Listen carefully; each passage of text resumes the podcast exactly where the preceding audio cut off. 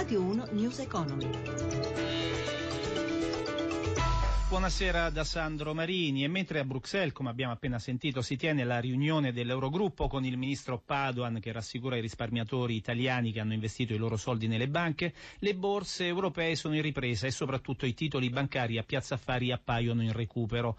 Ma di questo parleremo fra poco. Ora iniziamo con la privatizzazione dell'ENAV, l'ente nazionale di assistenza al volo. La quotazione in borsa è fissata per il 26 di luglio. Sentiamo i particolari nel servizio di Antonello Marzio. Parte l'offerta pubblica nonostante la bufera post-Brexit, in borsa fino al 46,6% di ENAV, l'ente nazionale di assistenza al volo, società per azioni che fornisce i servizi alla navigazione aerea. Il Ministero dell'Economia mette così sul mercato 230 milioni di azioni ad un prezzo variabile tra i 2,90 e i 3,50 euro.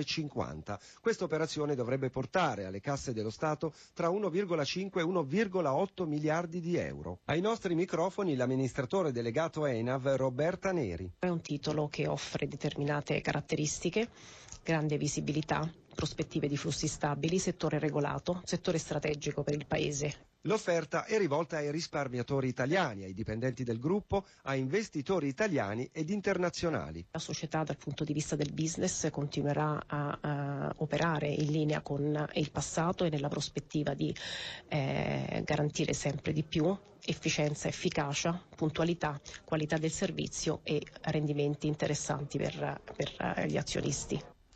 Frenata della nostra industria. A maggio male tutti i comparti, ad eccezione dell'auto che è in controtendenza. Secondo gli economisti pesa soprattutto l'indebolimento del commercio internazionale. Preoccupate le associazioni dei consumatori che chiedono misure urgenti al governo per rilanciare i consumi. Il servizio è di Elisabetta Tanini. Battuta d'arresto per la produzione industriale che registra il primo calo tendenziale da inizio anno. L'indice calcolato dall'Istat segna infatti una contrazione dello 0,6% rispetto ad aprile, stessa flessione su base annua e in questo caso il dato è il peggiore da febbraio scorso, mentre i dati grezzi mostrano una crescita del 5,7% annua dovuta alla differenza nei giorni lavorativi.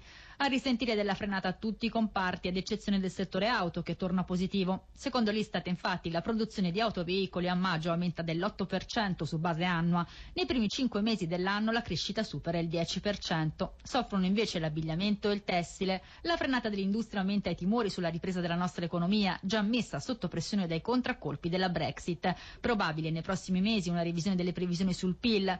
Per le associazioni dei consumatori il calo è allarmante, per questo è urgente che il governo stanzi le opportune risorse per rimettere il paese in marcia verso lo sviluppo, spingendo sulla domanda interna. E siamo alla pagina finanziaria. Ci colleghiamo con Milano dove c'è per noi Giancarlo Zanella. Buonasera Giancarlo. Sì, buonasera. Tutti positivi gli indici europei anche con guadagni consistenti come Francoforte che guadagna il 2,08%, bene anche Parigi più 1,75%, Londra più 1,40%, sta andando bene, stanno andando bene anche i listini americani con il Nasdaq che guadagna lo 0,80%, il Dow Jones lo 0,66%, a Madrid guadagna un punto e mezzo e Milano sta per chiudere, non c'è ancora il dato definitivo, in questo momento più 1,20%.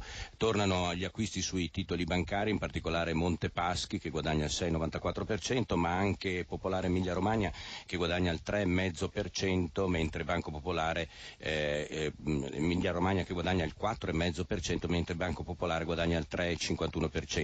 In negativo soltanto Unicredit, meno 2,89%. Adesso c'è il dato definitivo di chiusura, il Fuzimib ha guadagnato l'1,20%. 21%. Sotto i riflettori oggi anche RCS dopo il rilancio da parte delle due eh, cordate che si contendono il controllo del gruppo che edita il Corriere della Sera. RCS ha chiuso in progresso del 14,91% e si avvicina all'euro eh, di quotazione. Per quanto riguarda il mercato obbligazionario, 137 punti base tra BTP e Bund, 1,20% il rendimento del nostro decennale. Infine i cambi, l'euro guadagna terreno sia nei confronti del dollaro sia nei confronti della sterlina, in questo momento 1,10 il cambio con il dollaro, 85 pence il cambio con la sterlina. A te la linea. Grazie a Giancarlo, per oggi ci fermiamo qui. News Economy, un programma a cura di Roberto Pippan, torna domani dopo il giornale radio delle 11.30, sempre su Radio 1. In regia Renzo Zaninotto, da Sandro Marini, grazie per l'ascolto. Radio 1 News Economy.